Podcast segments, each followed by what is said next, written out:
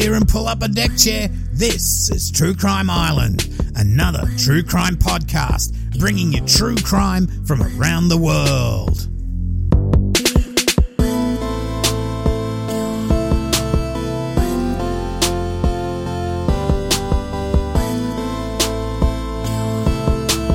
Hi, Islanders. I hope all is well.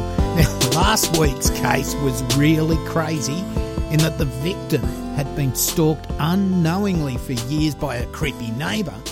And this week, we have a case where extreme jealousy will cause a new bride to lose her life, but it would take 23 years for justice to prevail. Now, references tonight are from the LA Times, the Desert Sun, the Auburn Journal, the Pittsburgh Press, police interview transcripts, and court records. So tonight we go to Van Nuys, California. It's February the 24th, 1986. 27 year old John Ruetten would come home to find his new wife, 29 year old Sherry Rasmussen, beaten to death in their home. Now, John, at six foot three and very athletic, had come home from his engineering job at Micropolis. Now, that was a hard drive manufacturing company just 20 minutes down the road. Now, he found that the garage door of their townhouse was open and Sherry's silver 1985 model 318i two door BMW wasn't inside. Now, this at first confused John.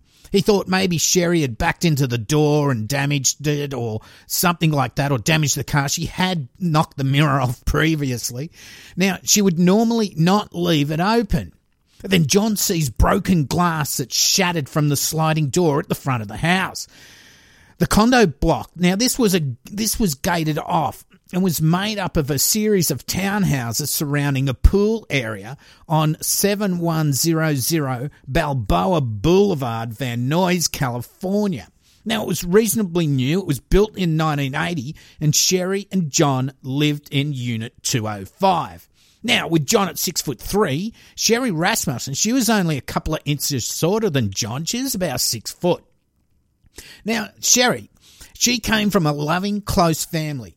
Nels and Loretta, her parents, and her two sisters, Teresa and Connie, well, they'd all grown up together in Tucson, Arizona.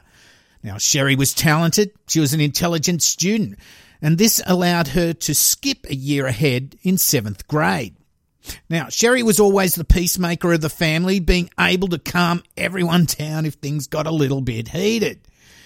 She would follow her sister Connie, who was three years older than her, to Thunderbird Adventist Academy, but would only be two years behind because she'd skipped that seventh year. Sherry was pretty religious or pious maybe, and she was very serious when it came to her schooling. However, she would sneak out of the dorms at night with her friends to go into town to grab some Tastee-Freez ice cream. Now, Sherry would then go to graduate in nursing from Loma Linda University. By the age of 20, Sherry was a nurse, and at the age of just 27, she was named Director of Critical Care Nursing at Glendale Adventist Medical Center. And she would also hold some lectures there as well. Now, Sherry was kind hearted and would do anything for anyone. Her mum Loretta said she liked taking care of people and making sure things were done right, that people were cared for properly. And her dad said that Sherry had told him that I'm going to elevate the stature of nursing in the nation, and she was on her way. Now, John Ruetten, John, well, John and Sherry, they met in June of 1984 at a party, and they quickly became a couple. In May 1985, they got engaged and John bought Sherry that silver 85 model 318i two-door BMW as an engagement gift. They were married on November the 23rd, 1985. Now, John and Sherry, they were in love and looking forward to a long and exciting future together. Things were just perfect. Well, almost. But we'll get to that a little bit later on. So it's February the 24th, 1986 at 7:20 a.m. John leaves for work, but Sherry decides she's going to chuck a sickie and stay home. John would make several unanswered calls during the during the day as would others, but he thought nothing of it. At 5:55 p.m., John returns from work to see the garage door of the townhouse left open as I said before, and Sherry's BMW's not there. He gets out of his car, he notices shattered glass on the ground. The door from the townhouse to the garage, which John had closed and locked when he left that morning, that was ajar. So it's a two-story place. Underneath is where you park the cars and there's a door going in from the garage into the the ground floor, I'd say, of the house. Then you've got stairs that go upstairs to living areas and all that. Now, when he entered, he saw Sherry. She was lying dead on the living room floor, still wearing her sleep shirt, her robe, and panties. For a split second, he wondered why Sherry was lying on the floor. But then he saw her bloody nose and half closed eyes and one of the eyelids was swollen shut. They'd only been married for three months. There was blood all over the carpet. There was turned over chairs and fragments of smashed vase. There'd been a struggle, and Sherry, she's six foot, she's athletic, but she'd suffered blows to the head, and she also had suffered multiple gunshot wounds.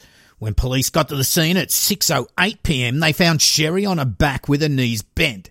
There were three gunshot wounds to her chest. One was a contact wound, and at least one was inflicted while she was lying on the floor or against a similar hard surface. There were abrasions on Sherry's arms near the wrist, consistent with injury from a rope or a cord. There were signs that she had struggled with her assailant, including multiple contusions, lacerations, and abrasions on her hands, mouth, face, head, and neck. Broken pieces of two of Sherry's fingernails were found on the floor near the front door. An injury on her face was consistent with a blow from the muzzle of a gun, with a size and configuration matching a .38 caliber Smith and Wesson revolver. Now, there was a blow to her head consistent with a broken vase found near her body. On Sherry's left inner forearm was an apparent bite mark. Now, based on the amount of hemorrhaging and the absence of inflammation, it was determined that the injury had been inflicted at or about the time of Sherry's death. Now, bullets recovered in or near Sherry's body were .38J plus P ammunition, manufactured by Federal. In 1986, LAPD officers were required to use Federal .38J plus P ammunition, even when off duty and carrying a personal weapon. Now, John was questioned and cl- quickly cleared of any involvement in Sherry's murder. There was stereo equipment stacked up at the top of the stairs, and a drawer full of papers had been taken out and emptied on the floor. Now, the only thing that seemed to be missing in the house was John and Sherry's marriage certificate. Now, that's a little bit weird, but it'll make sense as the story goes on. Now, to police, this looked like a burglary gone wrong, and the perpetrators had fled the scene, scene in the victim's car. That's why the BMW was missing. Now, 11 days later, on March the 7th, 1986, the police found Sherry's BMW abandoned in a street in Van Nuys about two and a half miles away. The keys were in the ignition and no parts were stripped from the car. Now, LAPD evidence technicians collected samples of apparent blood from around the ignition and interior driver's door handle and five fingerprints from the seatbelt connector and the driver's and passenger's window. Now, at around 9:30 a.m. on the morning of the incident, a neighbor went by Sherry's garage and saw the door open and there's no cars inside. At around 4:40 p.m. that afternoon, two gardeners brought that same neighbor a purse they found on the grounds of the complex. Now that was Sherry's wallet and driver's license. Then, also, a maid cleaning a unit in the complex said she heard something that sounded like two people fighting, and then something falling at around 12:30 p.m. But she didn't call police. I wonder why. You think you would? Now, there'd been similar robberies in the area at the time. In fact, one where two reported suspects had been carrying what was thought to be a .38 caliber gun, the same type as believed to be used in Sherry's murder. Now, with the, with the police in the middle of a crack epidemic and the violence that goes with crackheads, drugs, and dealers, this sort of pushed the investigation of Sherry's murder to the side somewhat, convinced it was a burglary gone wrong. Now, Nels and Loretta Ram- Rasmussen, they were a little bit pissed off with the way police were focusing in on it being a botched robbery, and they put forward that they should investigate one of John Ruetten's former lovers, a woman named Stephanie Lazarus, why? Because Stephanie Lazarus had been causing quite a few problems with John and Sherry ever since she found out they were engaged. But there's this thing about Lazarus. She's a cop. Now, we'll talk more about Lazarus soon, but she was spoken to by investigators. Not that I can find any transcript of any official interview, but she was pretty much ruled out as a suspect. The cops were sure Sherry was killed by intruders, probably Hispanic, Latino, whatever. It couldn't be one of their own. And then the case goes cold. Now, Nels and Loretta Rasmussen, they don't let up and they try to keep the case in the news. And in October of 1986, they offered a $10,000 reward. Now, in the media release announcing the reward, police still were focusing in on the perpetrators being two burglars, citing another case that happened two months after Sherry was murdered, where two Latino men, one five foot four and the other five foot six, where they pointed a gun at a woman during a break-in not far from John and Sherry's condo. Now, John Ruetten, he would eventually leave his job and move out of the area.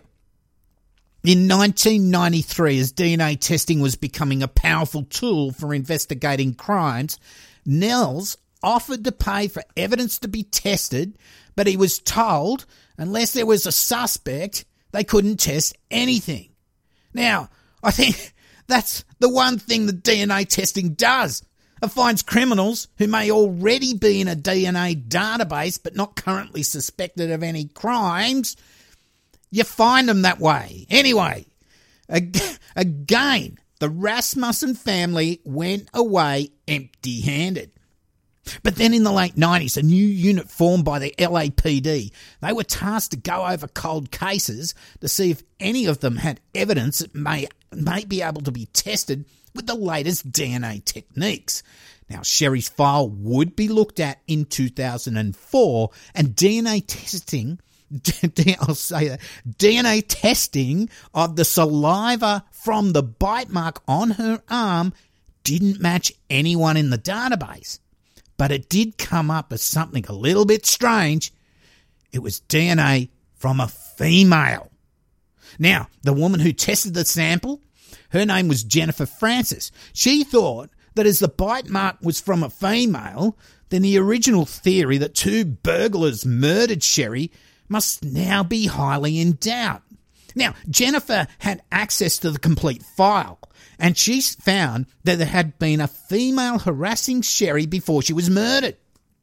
When Jennifer brought this up with her superiors, that they told her that the woman that had allegedly harassed Sherry was an LAPD detective and that she had nothing to do with it.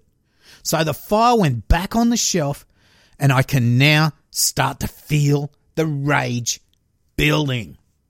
So now we get to 2009 and a couple of detectives, Jim Nuttall and Pete Barber, they reviewed Sherry's file again. Now, this time they took a whole fresh look at the case. Okay, so now they had a bite mark from a female, and then when taking a big picture look at all the evidence, they found that the burglary theory just didn't fit at all. I mean, the condo complex was very well secured with gated access only. Now, this event happened during the day, which made it less likely to be a burglary. I mean, you can see people coming in and out of the house. Nothing was missing except for John and Sherry's marriage certificate there was a jewelry box in plain sight on Sherry's dressing table. That was untouched. Now, there was a warning sticker on the front door as well, indicated these premises are alarmed, and there was no sign of forced entry. Although there were signs of a struggle, it did look like the scene had been staged to make it look like a robbery gone wrong, with the stereo equipment stacked up at the top of the stairs on the top floor. Now, Nuttall and Barber, they thought this must have, well, it would have been knocked over in the fight, not stepped over. And surely the attackers wouldn't have stacked it up after killing Sherry and then not bothered to take it with them. There was a bloody thumbprint on the stereo player. Now, that did indicate that the perp was wearing gloves and the blood was Sherry's. So the stereo equipment had been placed there after her death. This scene was seen, this scene, this scene was staged. The perp knew to be careful not to leave prints. They were pretty calm at what they were doing.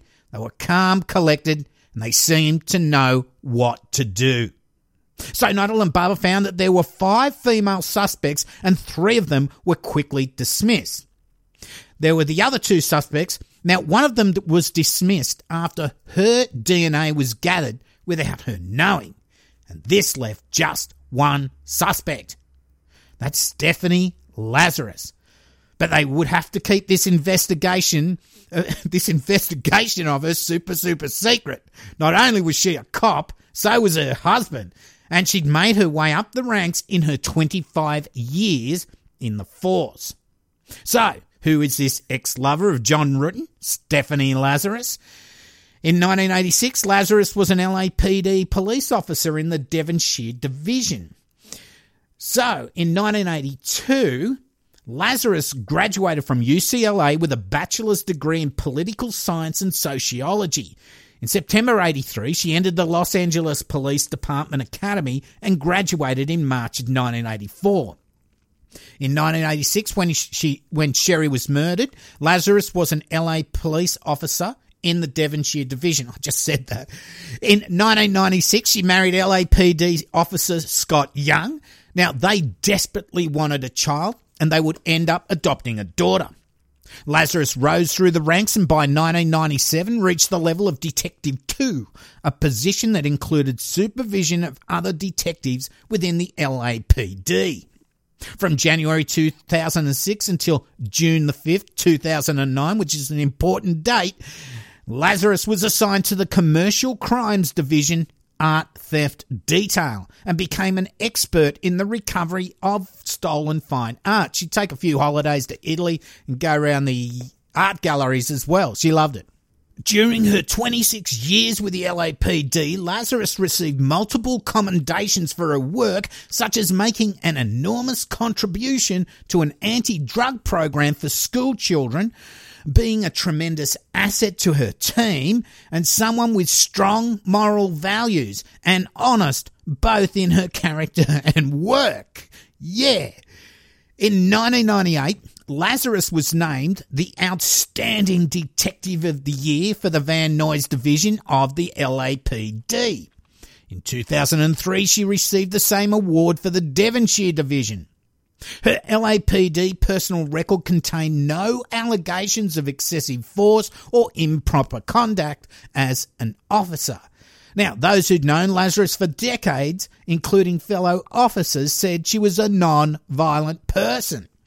Lazarus at one stage ran a private investigation firm on the side called Unique Investigations. Now, here she offered free photographing and fingerprinting of children as part of a protection kit for parents. That's so nice. Now, Brian McCartan, who I said that right. Brian McCartan, who attended the academy with Lazarus, described her as the strongest, most aggressive, most persistent fighter of the women in his class. Michael Hargraves, Lazarus's friend and former roommate and a former police officer, he described her fitness level as outstanding and her level of strength with respect to other women as superior. Hargrave also said that Lazarus was an expert level shooter. Now, sometime between 1985 and 1987, Lazarus showed her friend and fellow officer Jamie Weaver lock picking tools and told Weaver she'd learned how to use them. In 1986, when Sherry was murdered, it was common practice for LAPD officers to carry a backup weapon in addition to the weapon issued to them by the department. Officers were expected to let the LAPD armory know when they purchased a backup weapon, and they were permitted to carry only guns that could be used with the federal .38J plus P bullets. Now, records from the Armourer's office indicated that on February 29, 1984, Lazarus purchased a .38 caliber Smith & Wesson Model 49 revolver. It was a five-shot model. Its barrel was approximately 2 inches long. The bullets found at the crime scene were these federal .38J plus P bullets. Now, on March the 9th, 1986, less than two weeks after Sherry's death, Lazarus reported to the Santa Monica Police Department, not her own, that her Smith & Wesson Model 49 revolver had been stolen from the glove compartment of her car while parked in Santa Monica. Now, Hargraves, Lazarus' former roommate, he recalled Lazarus telling him she'd lost a revolver a few days earlier in Santa Monica while carrying it in a bag or a fanny pack. She asked him how to go about reporting it. When Lazarus reported his gun stolen in Santa Monica, she told the officer at the front desk it had been stolen that day. Now, there was no record indicating Lazarus had reported the theft to the LAPD armourer. She did, however, report to the armourer buying another gun, a different model, on March 19, 1986. So, she has a gun, the same as what was probably used to smash the face of Sherry, used the same rounds as she was required to use as part of her job, and the gun goes missing. But she lies about when it's gone missing, and she doesn't report it missing to her own department. She goes to another department to report it missing. So, Nuttall and Barber set about covertly getting a sample of Lazarus's DNA. Now, they end up getting very lucky. They got a sample of her DNA by getting a drink cup and straw that she chucked away. Boom, fuckalunga. Stephanie Lazarus's DNA matched that from the saliva sample taken from the bite mark on Sherry's arm. So, they had to make a plan to get Lazarus in custody without tipping her off or tipping anyone else off who might then tell her. I mean, her hubby, Scott Young, he worked as a detective in the San Fernando Valley. Lazarus had got to work early on the morning of June the 5th, 2009. Got there around 6.40am and had been sitting in her third floor office. Detective Daniel Jaramillo, Jaramillo, I'm sure that's how you say it, Jaramillo from the LAPD Robbery Homicide Division approached Lazarus and told her that a suspect in custody in the jail, which is just downstairs, might have information on one of her art theft cases. She immediately left with Jaramillo to check on the suspect. But she'd have to give up her gun at the front desk as this was jail policy. Now, when disarmed, she's taken to a small room where Detective Greg Stearns was waiting. Now, this is where the where the video I'll put up on my YouTube site begins with Lazarus chatting away with detectives. So go to True Crime Island on YouTube and have a look at this either now or later. After a couple of minutes of small talk, cop talk, Jaramillo tells Lazarus that they aren't there to talk art thefts. Rather, they want to talk to her about her former lover, John Ruetten, and they use the ruse of the art theft so as not to embarrass her in front of the other officers, her workmates up in her office. For the next hour, Lazarus is very vague in her answers to how well she knew John, what sort of relationship they had, if she'd ever met Sherry or knew of her. Her answers were very vague, but the detectives started to ask more specific questions, like did you ever confront or have a fight with Sherry? Now, Lazarus, she keeps answering that maybe she did or not, can't remember, it's so long ago, all this. And the detectives push back, saying it would be pretty hard to forget some of these things they're asking her about. Also, you've got to have a look at, if you do look at the video, the facial expression she makes without the interview. It's probably some of the worst acting you, you'll see ever. Now, I'll just chuck in a couple of minutes now of the interview. These are a couple of little clips joined together just so you can get a little bit of ID. We've been assigned a case that we've been looking at. Okay. It's a new case, and reviewing the case, there's some notes uh, to see uh, as far as your name being mentioned. Do Oh, you, okay. Do you know John Rutan? John Bruton. John Rutten? Rutten. Rutten. Oh, yeah, I went to school with him. You did? Yeah. How long did you know him? Gosh, I went to school in, um, let's see, went to UCLA in 1978. I started and, um, you know, met him at school at the dorms. Mm-hmm. Um, Were you guys friends, close friends? yeah, we're very close friends. I mean, Yeah. I mean, what's this all about? Well, it's regarding, it's a case we're working on. and It involves John, and in there, some of the statements we, we reviewed, uh, you know, there's notes and stuff that he, that he knew you and stuff. Oh, yeah, I mean, we good friends. Um, lived in the dorms for, I lived in the dorms for two years. Um, You guys lived in the same dorm? yeah, Or- oh, okay. yeah, Dykstra. Okay. Were you guys just friends or anything else, or Yeah, we were we were good friends. yeah? Was there ever any relationship or anything that developed between you guys? Yeah, I mean we dated. Uh, Uh huh. you know, um, I mean, is wh- what's this all about? Well, it's relating to uh, his wife. Okay, Okay. Did you know her? Not really. I mean, I knew that he got married years ago. Uh huh. Did you ever meet her? God, I don't know. Um, Do you know who she was or anything? well, I let me think. God, it's been a long time ago. Um, um, I I may have met her. Um, geez, you know, Yeah. Had you ever met his wife? I may have. Do you know? Do you remember her name or anything? Or Um, um, or what she did for a living, or where she worked, or anything Uh, about her? well, I think she. I th- I'm going to say that I think she was a nurse. Um, man, I can't even remember how he, he said he met her. Uh, yeah, I mean, I, I, yeah, I mean, it's been so long ago. Well, let me ask you. Did you go to their wedding? You know. No, I didn't go to their wedding.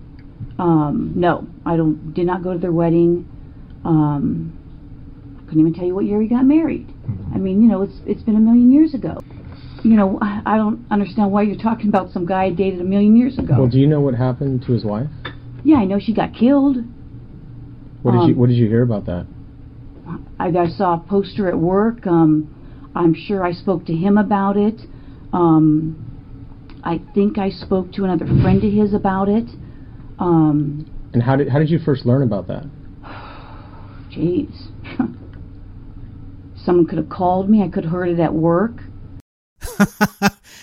she acts like she hardly remembers him and is really vague about his wife. Oh, and the, and the bit about the wedding, if she was there, right, I'm pretty sure she was somewhere there watching it all go down the line, bitch. Anyway, Lazarus had been told she could leave at any time, and being a detective herself, she should have known just to shut the fuck up or lawyer up as well. But she just kept vaguely stumbling through answers until it was pretty clear that these detectives were pretty sure she'd killed Sherry. Now, Lazarus finally asks, she says that she feels uncomfortable with the questioning and asked if she needed a lawyer. She then gets up to leave, but when she walks out of the room, she's intercepted by another couple of detectives and she is arrested for, uh, formally for the murder of Sherry Rasmussen. Then she was brought back into the room in handcuffs, and this is where the YouTube video ends. But there is a transcript you can read. Now, all that's left for the next bit in this transcript before they take her downtown to book her into the jail, it's just more small talk again, and it's sort of like cop talk, as if she's in total denial that she's just been arrested for murder, and she's just chatting around with the cops in the room. Now, at one point when Lazarus is getting his stuff put in a prison bag, you know, they just take everything out of her pockets, they're going to chuck it in a big bag so that they can lock it up when she goes to prison. She couldn't get her wedding ring off. Then one of the cops in the room says, spit on your finger. Saliva does wonders. I guess that's a cop DNA joke. Okay, so a place is searched and they uncover diaries that cover the period when she was with John Ruetten and when he met Sherry, got engaged and married. Now, Lazarus would be found to be quite the bunny boiler, and even though she'd risen up through the force with many awards and achievements, she was secretly called Spazarus behind her back as she would go off when she was frustrated or angry with these wild, crazy eyes. She often stalked John and noted it in this diary.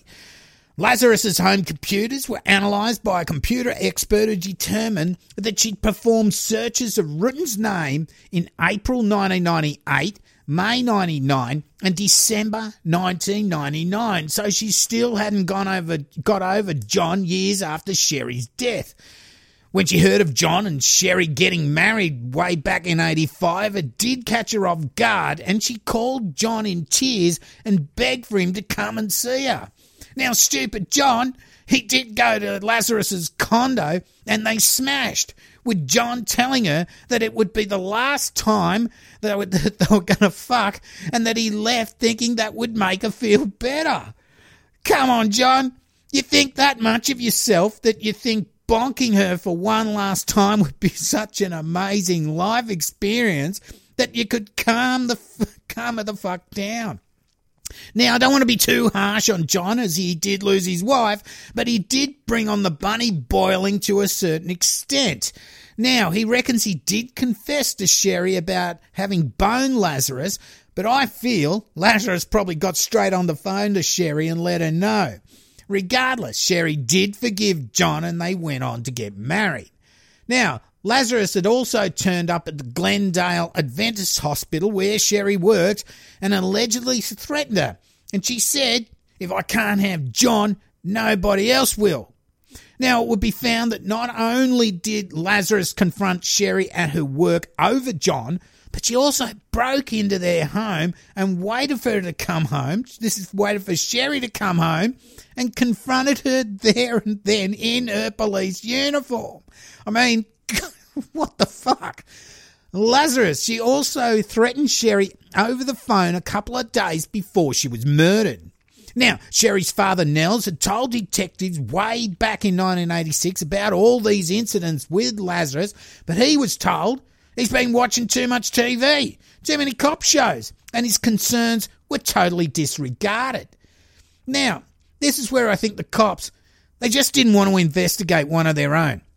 It was easier to just pin the crime on some mythical Latino that they'd never find and just leave it as that. At the time, there really wasn't that much evidence at all.